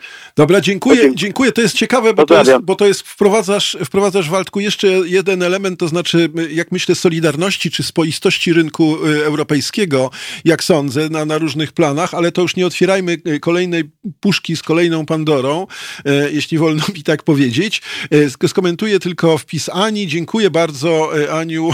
Mam nadzieję, że nie będziesz bezdomna i dziękuję za to, że bezterminowo wspierasz nas y, kwotą choćby małą, to bardzo, bardzo cenne i bardzo dziękujemy Ci. Panie Marku, y, słuchamy Pańskiego komentarza. Do tych dwóch rzeczy myślę, to znaczy do tej, do, do tej prognozowanej no, znowu niewiadomej sytuacji rolników. I druga rzecz, to, to, co dla mnie jest bardzo istotne, to znaczy właśnie to, na ile myśmy prowadzili zbyt optymistyczną politykę, znaczy na, na, krawędzi, y, na krawędzi właśnie takiego narażenia się na niebezpieczeństwo, że jeżeli coś się stanie, akurat był to koronawirus, ale równie dobrze mogło się zdać co innego i, i, przejedliśmy te pieniądze, które nam by się w tej chwili mogły przydać.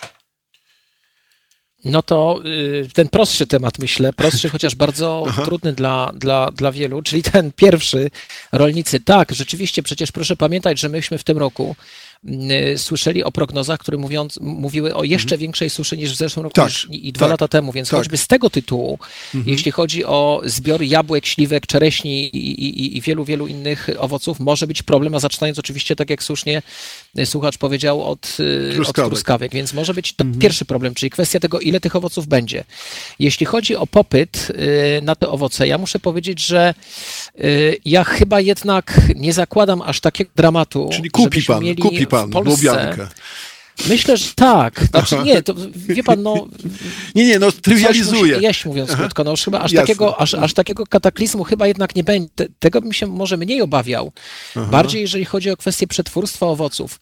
E, no właśnie, kwestia eksportu. Pamiętajmy, że my jesteśmy, jeśli popatrzymy sobie na te pięć nóg, najistotniejszych mhm. polskiego eksportu, to numer jeden to jest rolnictwo. Ponad, tak. Grubo ponad 30 miliardów euro mhm. sprzedaży w zeszłym roku. No i tutaj właśnie te różnego rodzaju decyzje ze świata mogą nam przeszkodzić, chociaż chyba akurat jeżeli chodzi o e, rolnictwo, to nie sądzę, żebyśmy mieli tutaj jakieś ograniczenia dotyczące kupowania polskiej żywności. W każdym razie nie związane z koronawirusem. Ta uwaga dotycząca decyzji włoskiego rządu, oczywiście, że tak, decyzja świeża, bo z piątku mhm. bodajże i, i, i to głównie sektor automotive pewnie w Polsce to od czuję, chociaż y, znacznie większe mamy relacje z niemieckim sektorem automotive, ale tam, tam już też mamy ograniczenia produkcji, choćby y, w koncernie Volkswagen. Więc właśnie tego się boję i dlatego nie jestem w stanie dzisiaj powiedzieć, mm -hmm. nawet z dużym przybliżeniem, co się może wydarzyć, jeżeli chodzi o wzrost gospodarczy w Polsce, no bo właśnie, ja nie wiem, jeszcze zrobią przywódcy państw, których mamy bardzo mocne kontakty gospodarcze i będzie to wpływało na to, co się dzieje. Natomiast co do pierwszego, mm -hmm. co, do, znaczy co do drugiej kwestii przez pana poruszonej, czyli mm -hmm czyli tych oszczędności. Drogi panie redaktorze, ja od sześciu lat y, y, jak to powiedzieć, żeby było ładnie. Ja uważam, że jak się pojawiają jakieś dodatkowe środki, jak gospodarka rzeczywiście jest w bardzo dobrej sytuacji, to oczywiście ze społeczeństwem się trzeba dzielić.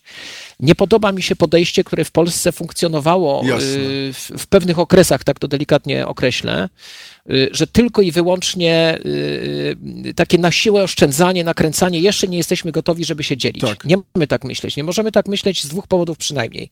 Po pierwsze, po prostu z takiego powodu etyczno-moralnego. Mhm. Po coś w końcu tworzymy tę gospodarkę, więc powinniśmy się dzielić szczególnie z tymi, którzy mm, nie są w tej grupie największych beneficjentów gospodarki rynkowej, tych 30 lat gospodarki rynkowej w Polsce. I po drugie, dlatego, że jak się nie będzie dzielić, ja oczywiście nie mówię o sobie, bo ja na szczęście nie jestem politykiem, mhm.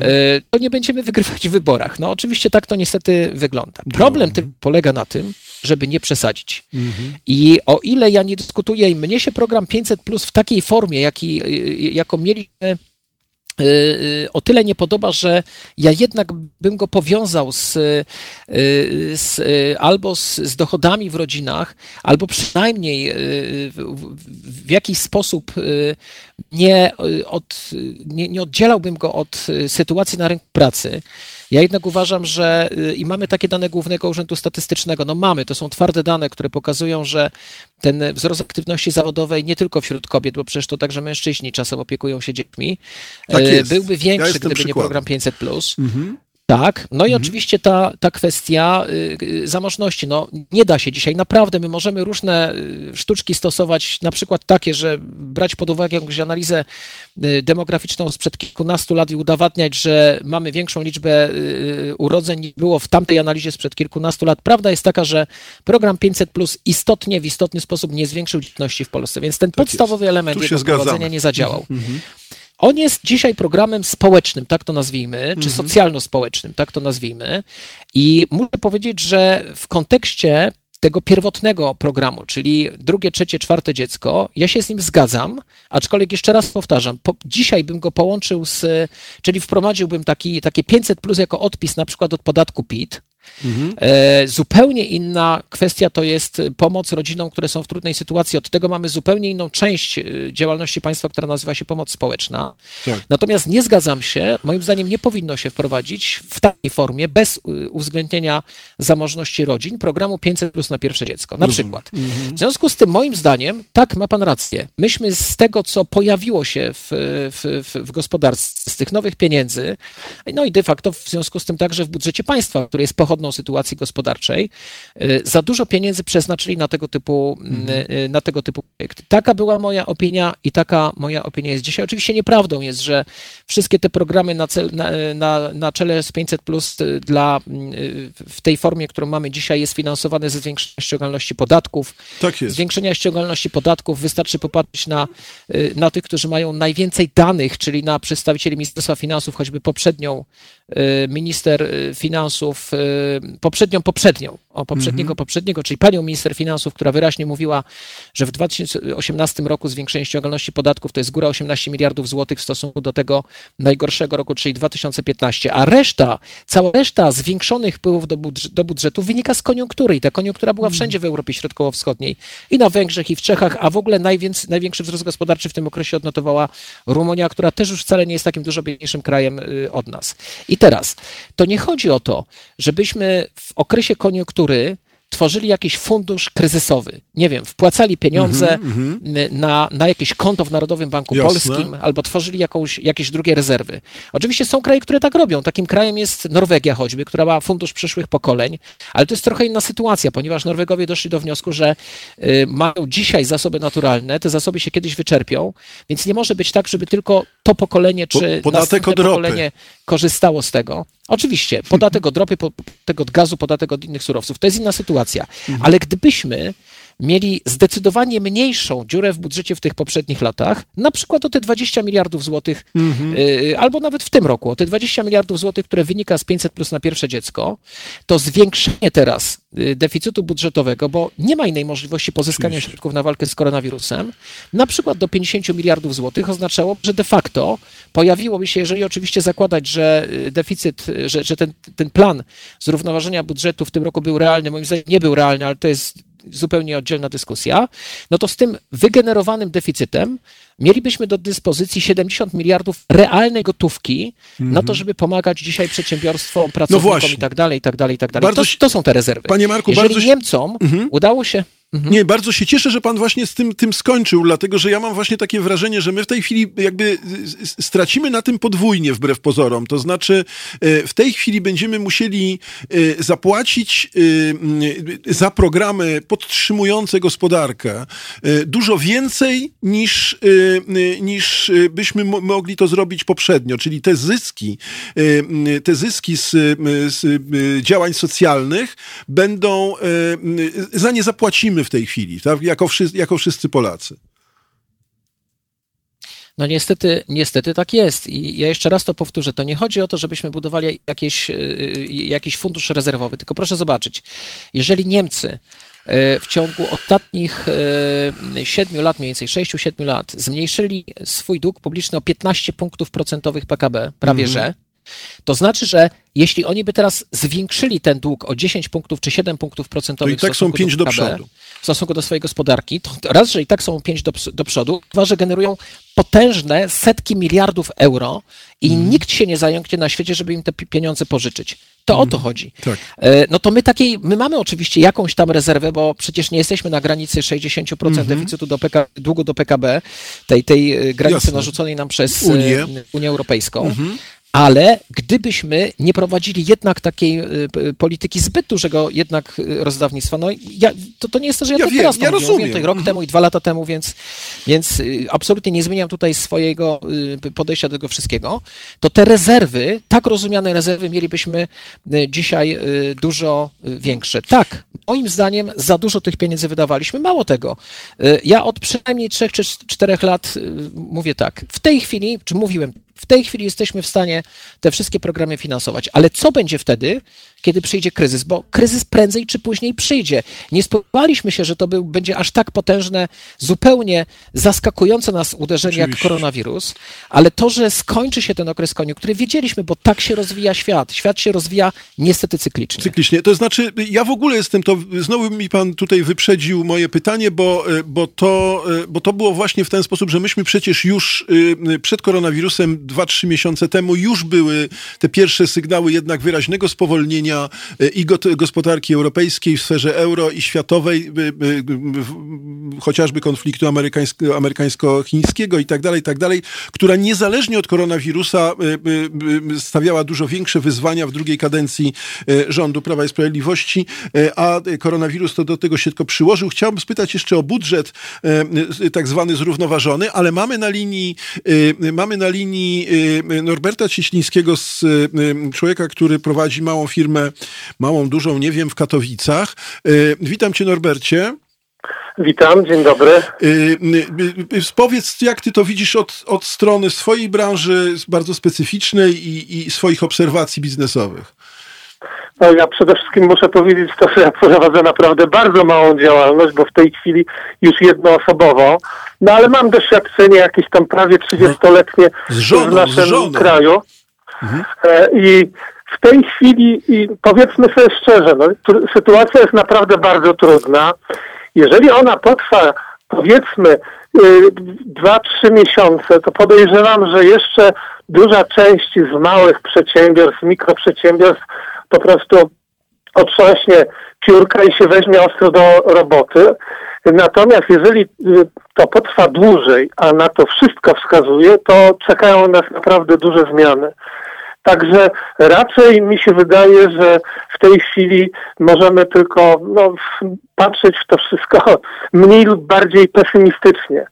Y, mówiąc szczerze, Y, oglądając y, nasze media, nie za bardzo widzę w tej chwili, że pomoc państwa będzie jakaś skuteczna, dlatego że wydaje mi się, że póki co ten kryzys związany z koronawirusem jest raczej taką pałką, którą politycy się okładają. To znaczy z jednej strony na TVP czy widzę hura optymistyczne informacje, jaka pomoc będzie gigantyczna, a z drugiej strony widzę e, opozycję, która no po prostu mówi, że dałaby więcej. No ale pytanie, czy w ogóle to jest możliwe w kontekście tego, co właśnie mój przedmówca mówił. Mhm. E, dzięki, chcesz ja jeszcze... Mogę, jeżeli jeżeli tak, mogę tak. skomentować, jeżeli Bardzo mogę proszę. skomentować, bo tutaj, żebyśmy też, żebyśmy rozumieli też e, no, tę pomoc. 200 miliardów złotych to jest ta informacja, która poszła w tak. świat. 212 12, miliardów tak. złotych. Mhm. Ale tak naprawdę większa część tego pakietu to jest na przykład 70 miliardów złotych, które ma dać bankom, jeżeli będzie taka potrzeba, Narodowy Bank Polski. No to mamy już przykład sprzed dwóch dni, kiedy próbowano dać bankom 10 miliardów złotych. Banki nie potrzebują dzisiaj tych, tych pieniędzy, ponieważ w systemie bankowym mamy nadpłynność, która wynosi około 80 miliardów złotych, czyli banki nie mają co zrobić z tymi pieniędzmi, są w stanie dać kredytów i pożyczek, kupują głównie obligacje skarbowe. Tak na marginesie nie wiem, po co Narodowy Bank Polski robił tą, y, chyba tylko, żeby pokazać, że coś chce no robić, no tak, bo nie ma dzisiaj żadnej potrzeby, żeby takie, takie skup obligacji robić. Kompletnie bez sensu działanie. Y, spora część tej pomocy to są pożyczki i kredyty, a i gwarancje, czyli też nie wydanie pieniędzy. Jakbyśmy wzięli pod uwagę pieniądze, które rząd wyda w tej pierwszej y, części y, tarczy antyrakietowej, tak a propos, ja się z panem absolutnie zgadzam z tym nazewnictwem, no mm. niestety Jasne. nasz rząd kocha różnego rodzaju programy, Batory, Żwirko i Wigura, no piękne nazwy, tylko żeby potem coś za tym szło jeszcze. Jasne. To jeżeli weźmiemy pod uwagę, to mówimy góra o 60 miliardach złotych, ale ja też nie jestem pewien, czy to jest 60 miliardów złotych, dlatego że proszę zobaczyć, mamy 30 miliardów złotych, to jest ten program inwestycji, które potem mają mhm. pomóc mhm. w rozwoju. Niby premier powiedział, że to są nowe inwestycje, ale ja nie wiem, czy to są nowe inwestycje. Może to jest coś, co było planowane wcześniej i na co pieniądze wcześniej już były zaplanowane. Więc mhm. ja nie wiem, więc to w porywach 60 miliardów nowych pieniędzy, które gdzieś tam się, y, się pojawiają, to jest zdecydowanie za mało moim zdaniem, zdecydowanie za mało już dzisiaj. A co, jeśli ten, ten cały problem się będzie w Polsce Polsce y, jeszcze Nasilał. bardziej mhm. Y, y, Przedłużał, więc, tak. Więc, no to... mhm. Tak. Mhm, mhm. Więc, no. no. tak jak powiedziałem, jeszcze jedna bardzo ważna rzecz, o czym, o czym przed chwilą także słuchacz powiedział.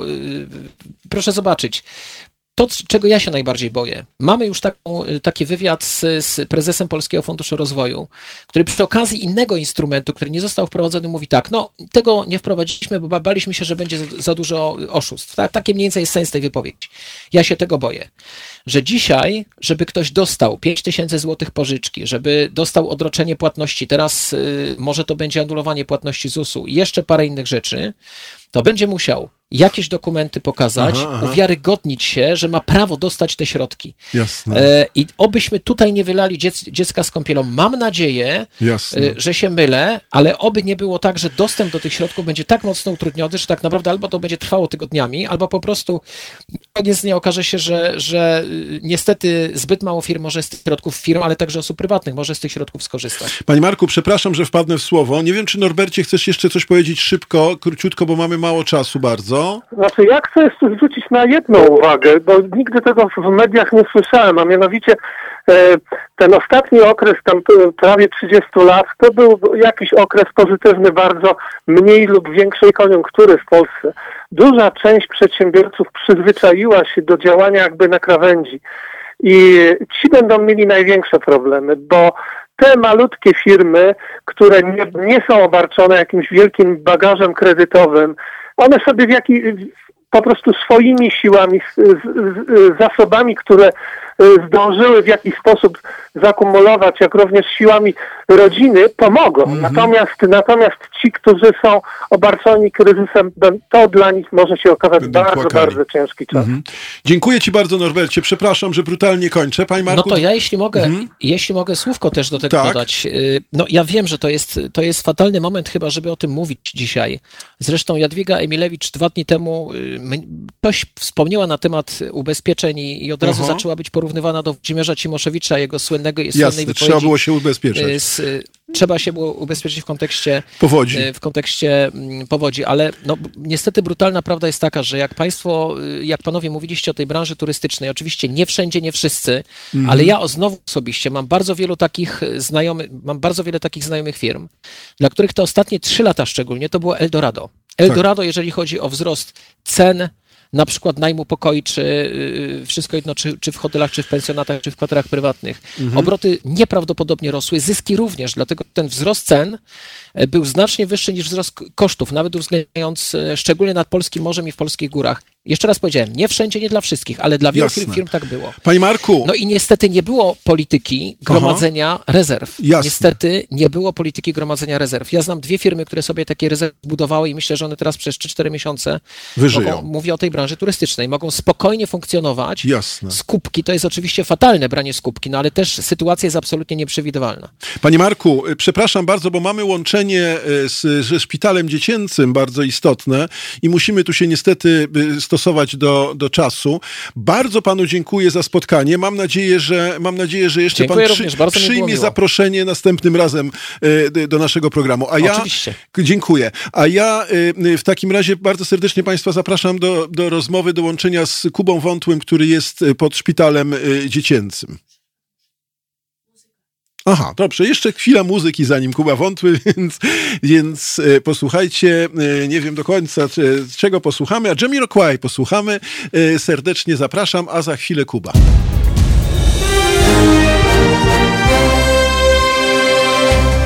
Halo Radio. Gadamy i trochę gramy.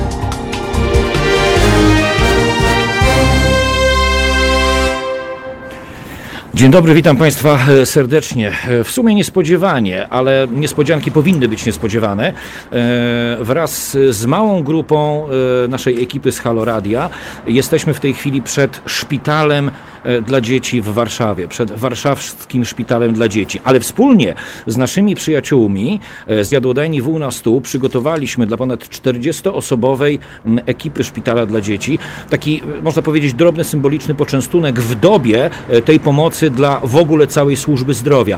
E, za chwilę powiem Państwu, dlaczego jesteśmy akurat e, e, przed szpitalem dla dzieci, ale może najpierw poproszę Państwa, bo trzeba to odebrać, ok? Te wszystkie paczki. Zapraszam do nas.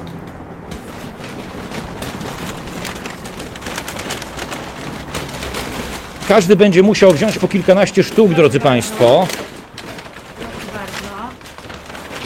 Staraliśmy się, żeby to wszystko było ciepłe, ale pewnie trzeba będzie to jeszcze włożyć do jakiejś mikrofali. Mamy nadzieję, że tak źle nie będzie.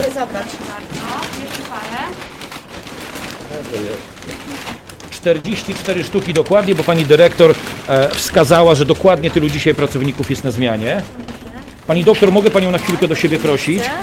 E, proszę Państwa, jest ze mną na sekundkę pani Agnieszka Krótki, e, lekarz z oddziału pediatrycznego. Nie chcę narazić pani na przeziębienie, pani doktor, ale e, jedno proste pytanie, a właściwie konstatacja. Przyjechaliśmy pod szpital dla dzieci, bo każdy kolejny dzień e, epidemii w Polsce i kwarantanny powoduje, że coraz więcej młodych ludzi i dzieci zaczyna funkcjonować na otwartej e, przestrzeni. Przyjechaliśmy tu, żeby przestrzec generalnie wszystkich e, przed tym, że jeśli tych młodych ludzi ze względu na e, to, iż e, kwarantanna troszkę zaczyna im się nudzić, przybędzie na ulicach, to będą stanowili zagrożenie dla seniorów i dla najstarszych, bo młodzi e, pewnie, jeśli złapią ewentualnie, czego im nie życzymy, koronawirusa, to będą w stanie się wyleczyć. Dokładnie, tak jak Pan mówi, dzieci z tego co nam teraz wiadomo z, ze wszystkich źródeł medycznych, dzieci są najczęstszym wektorem właśnie przenoszenia tej choroby, no a niestety przechodzą ją w miarę bezobjawowo, więc też nie są w stanie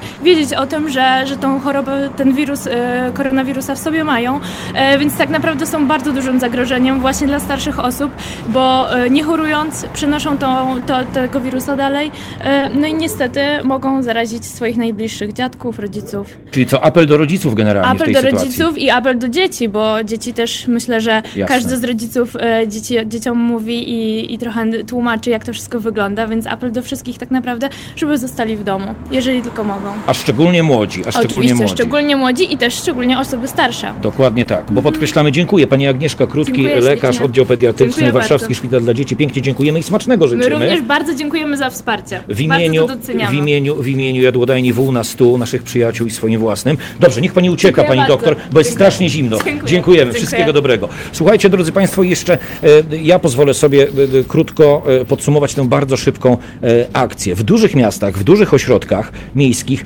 nie jest, proszę Państwa, e, trudno e, o taką pomoc, szczególnie, że w dużych ośrodkach miejskich mamy szpitale, które cieszą się po prostu z racji prawa określonymi przywilejami. Organizujcie takie akcje z lokalnymi jadłodajniami. Organizujcie takie akcje u siebie na miejscu, w mniejszych ośrodkach miejskich, w miasteczkach, bo to te szpitale, które nie są w tej głównej puli głównych, największych szpitali w największych ośrodkach, bardzo w tym momencie cierpią na braki sprzętowe, także na braki ży żywieniowe, bo to nie jest tak, że we wszystkich szpitalach funkcjonują normalnie stołówki.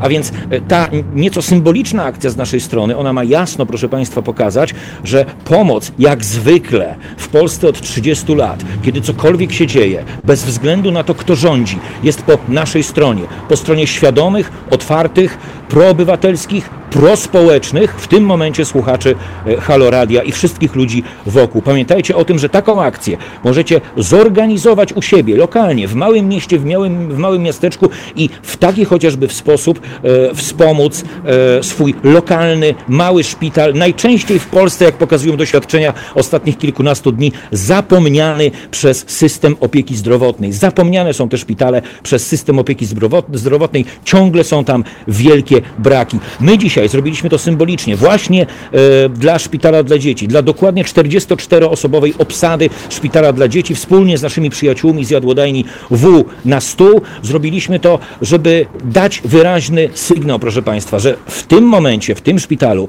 są dzieciaki, które po prostu są chore. Za chwilę, e, jeśli nie będziemy tego wspólnie kontrolować, jeśli dorośli nie będą odpowiedzialni, może się okazać, że na tych oddziałach dziecięcych wylądują chore dzieci, które zostaną wyleczone, ale pomiędzy e, stwierdzeniem objawów i trafieniem do szpitala zdążą zarazić dorosłych, zdążą zarazić naszych seniorów, a tu o nich odbywa się największa walka o życie i zdrowie seniorów, szczególnie tych, którzy cierpią na choroby serca e, i choroby płuc. Tak więc jeszcze raz, pamiętajcie o młodych, pamiętajcie o najmłodszych, pamiętajcie o dzieciakach. To nie jest dobry czas na grupowe zabawy na zewnątrz. I przede wszystkim pamiętajcie o tym, żeby w sposób jednoznaczny zebrać się lokalnie, nawet za pośrednictwem mediów społecznościowych i spróbować pomóc ludziom, ekipom, lekarzom, pielęgniarkom, stafom w waszych lokalnych szpitalach zapomnianych przez system. Dziękuję Państwu pięknie, dziękuję naszej ekipie, która tutaj przybyła.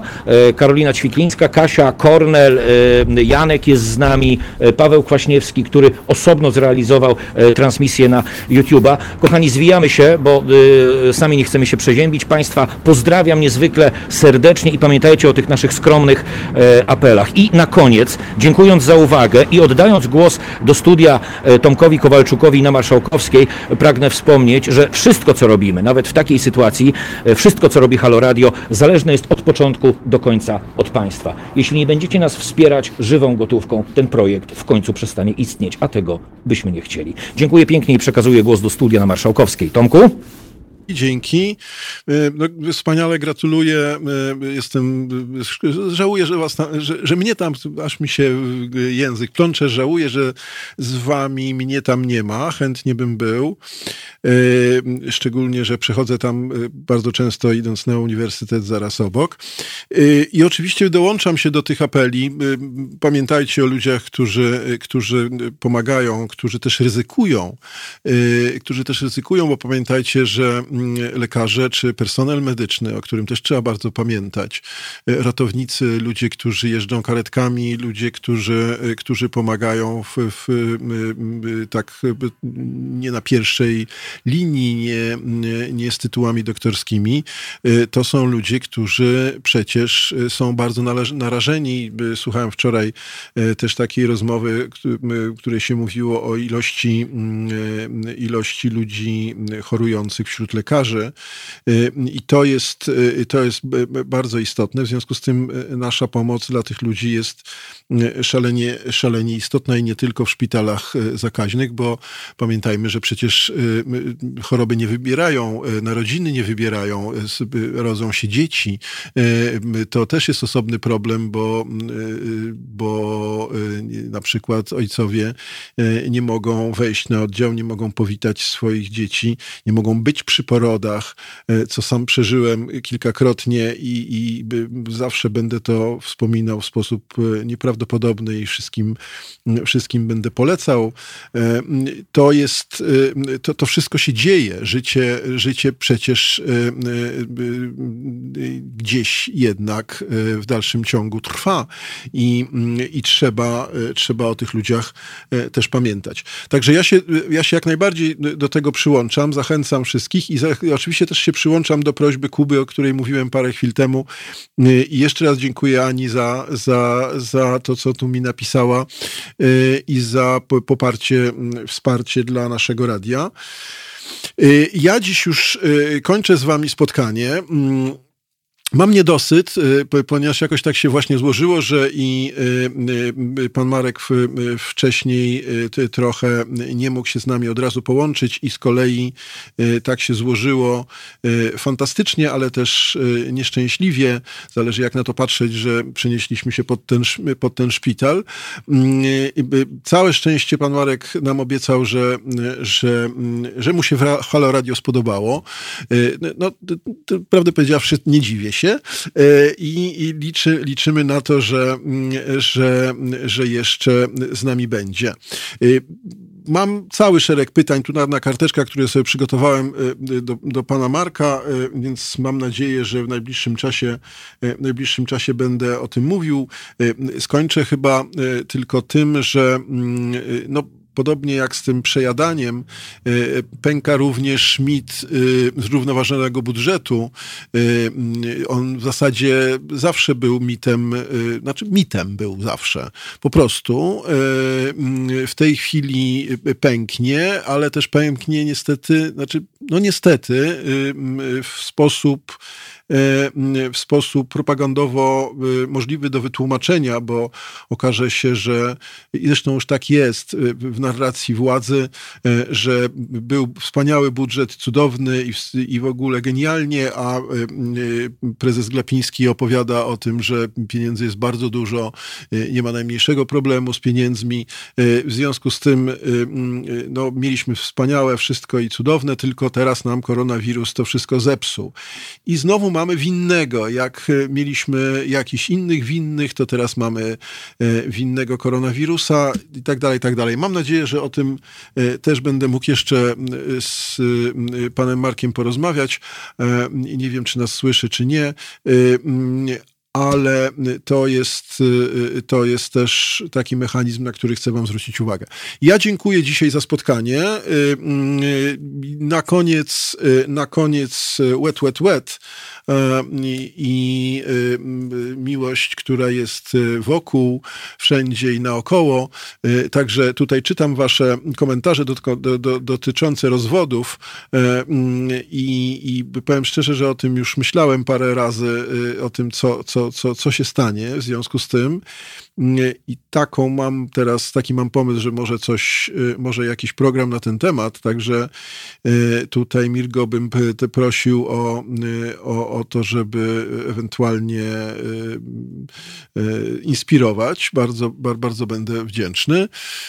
E, a ja, jak mówię, e, dziękuję, do zobaczenia, e, czy no do zobaczenia z niektórymi, a generalnie do usłyszenia, do usłyszenia w środę wieczorem. Kłaniam się, wszystkiego dobrego, słońca, zdrowia i optymizmu.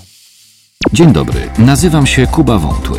Jestem pomysłodawcą projektu Haloradia, pierwszego w Polsce w pełni profesjonalnego medium dla obywateli. Dla niektórych z Państwa jestem też ojcem dyrektorem, chyba dlatego, że czasami udzielam się w naszych programach nagle i z zaskoczenia. I dobrze, wszak dobre toruńskie wzorce są zawsze w cenie, no poza tym jednym. Pan Rydzyk gromadzi pieniądze, by nas dzielić i z czasem doprowadzić do wojny domowej na tle religijnym. My prosimy natomiast Państwa o wsparcie, by móc z Wami rozmawiać, by wspólnie się uczyć, by tolerancję zastąpiła akceptacja. Zauważyliście, jak różne są te dwa słowa?